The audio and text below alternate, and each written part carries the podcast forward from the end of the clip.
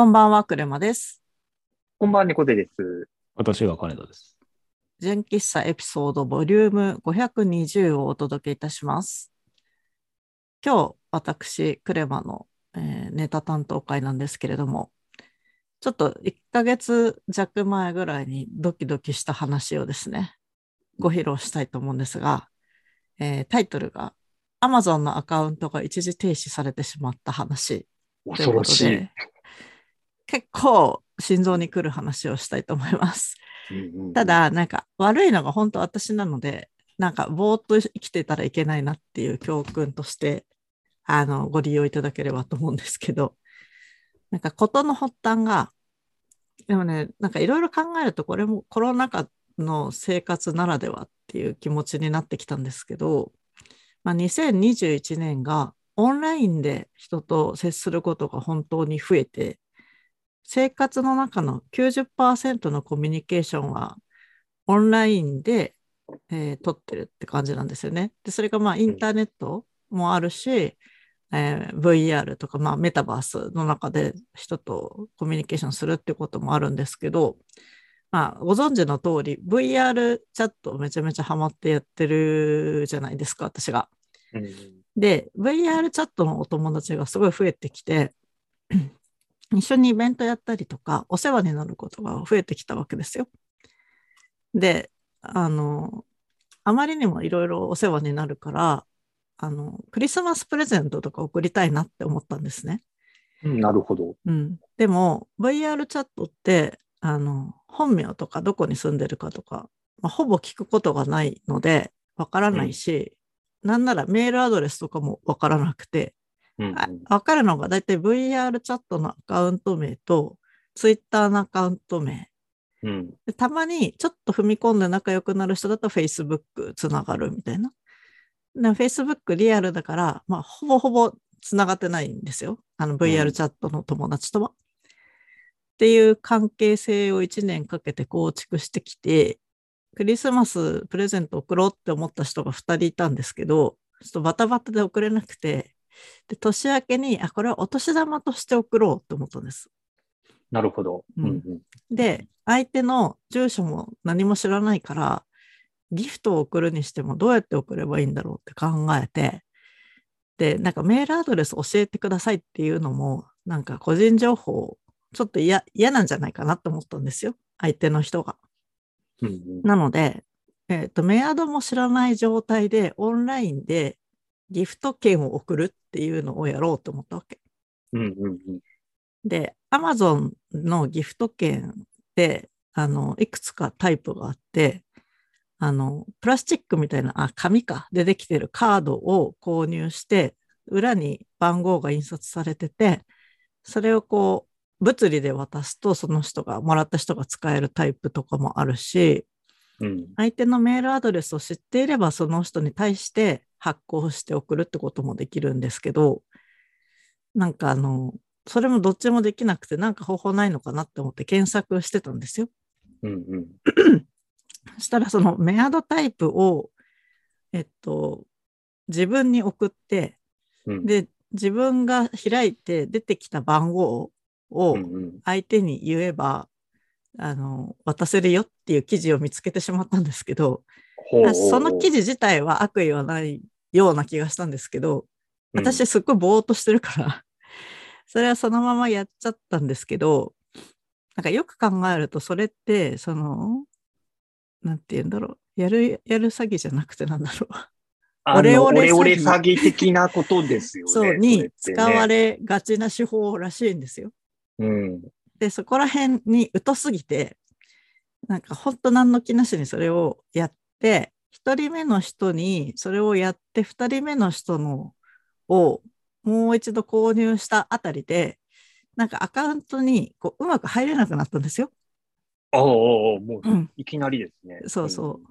で、なんか一人目の人には、遅れたっていうか、えっ、と、自分にメアドを送って、自分が開封して、そこに出てくる番号を読み取り、コピって、えっ、と、ツイッターの DM で送って、本当お世話になりました、お年玉です、みたいな感じで送って、で、二人目の決済が通らないまま、なんか結構すごい時間が経過してきて、なんかおかしいなって思ったんですよ。うん。で、そっから、私普段電話をあのオフにしてるんですね。電話は取らない主義なので、うん。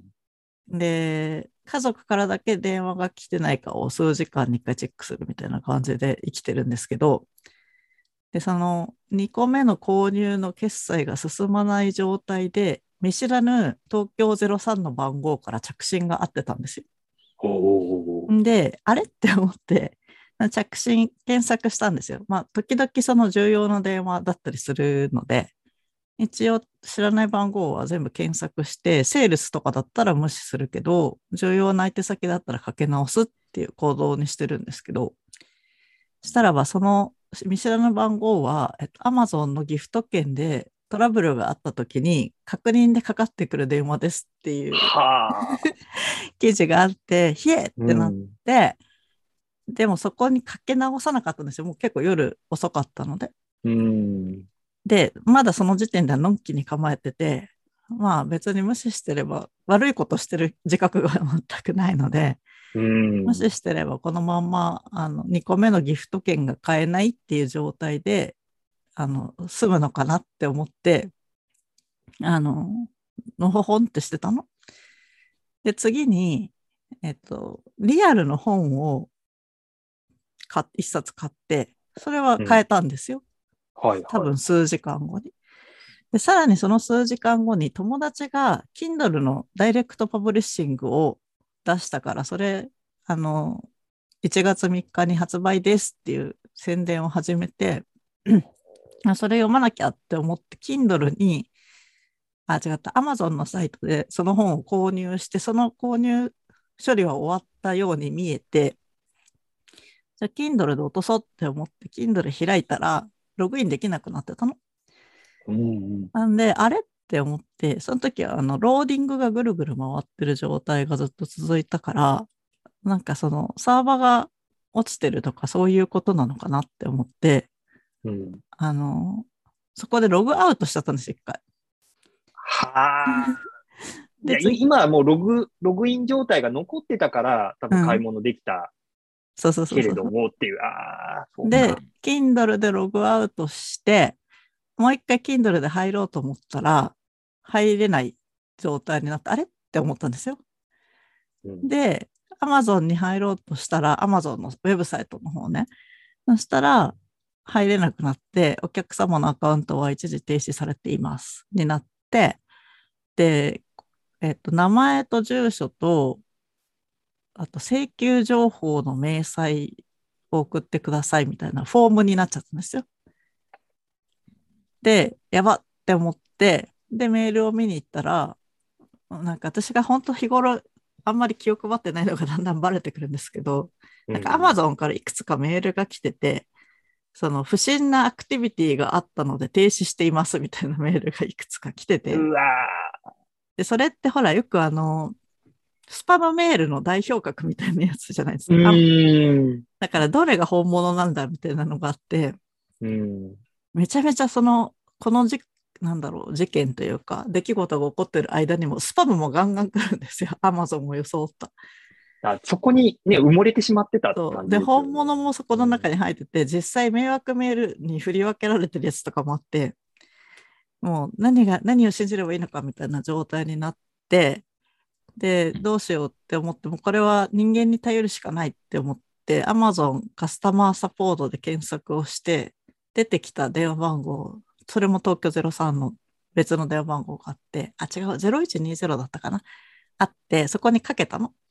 うんうんうんそしたら、そこで出た人が多分新人さんだったんですよ。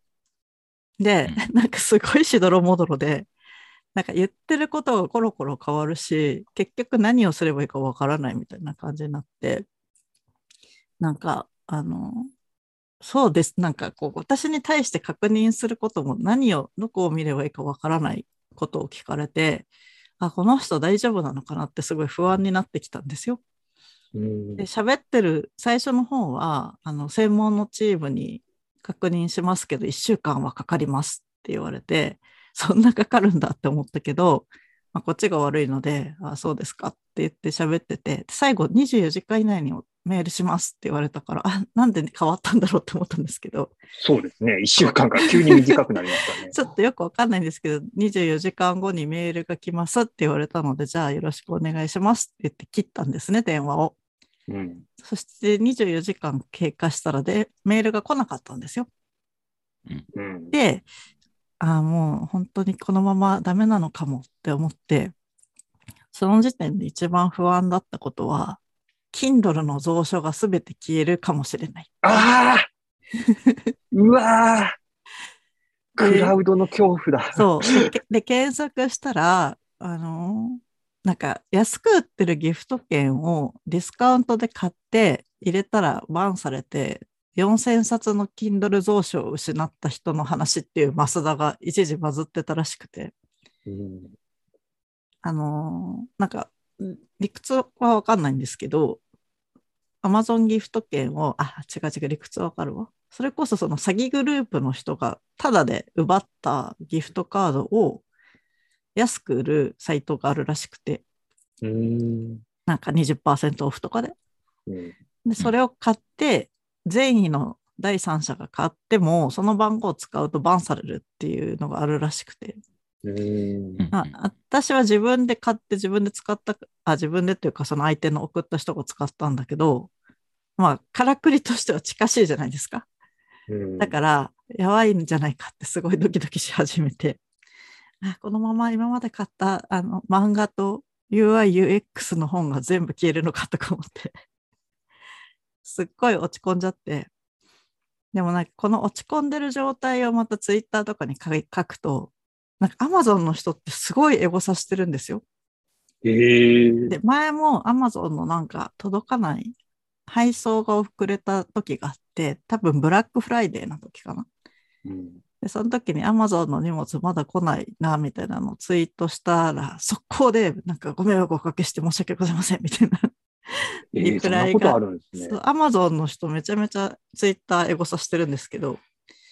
なので、そこでまたギフト券がとか書くと、絶対にこれは補足されるし、なんなら心象が悪くなるんじゃないかと思って、うん。これはオンラインには書けないと思って、一人で悶々としてたの。で、24時間経ってメール来ないから、もうしょうがないからもう一回電話してみようって思って、ね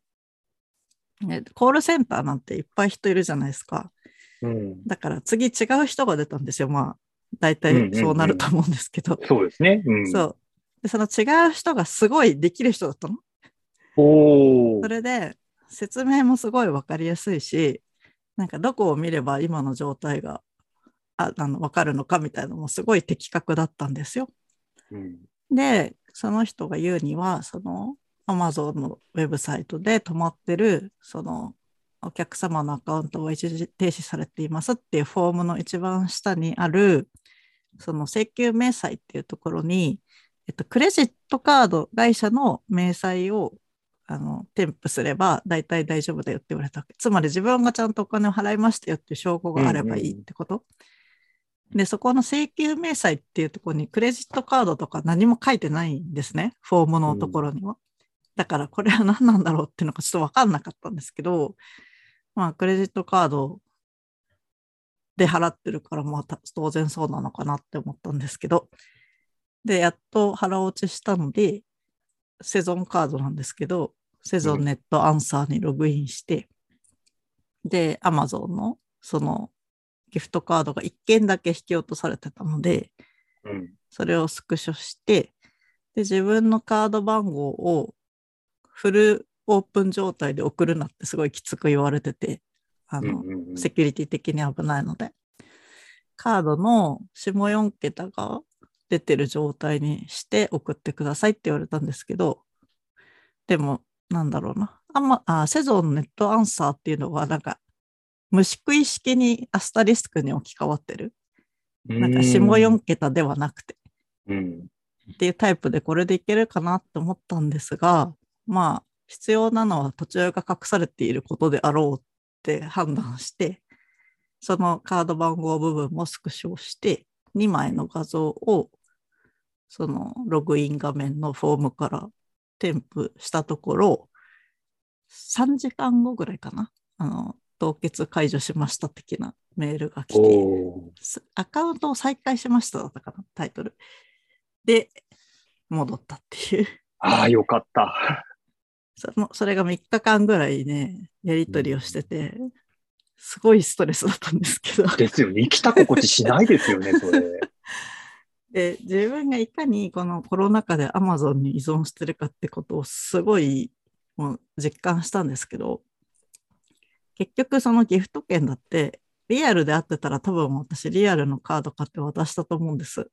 うん。すごい可愛いリボンがかかってる箱のカードがあるんですよ。私一回もらったことあるんですけど、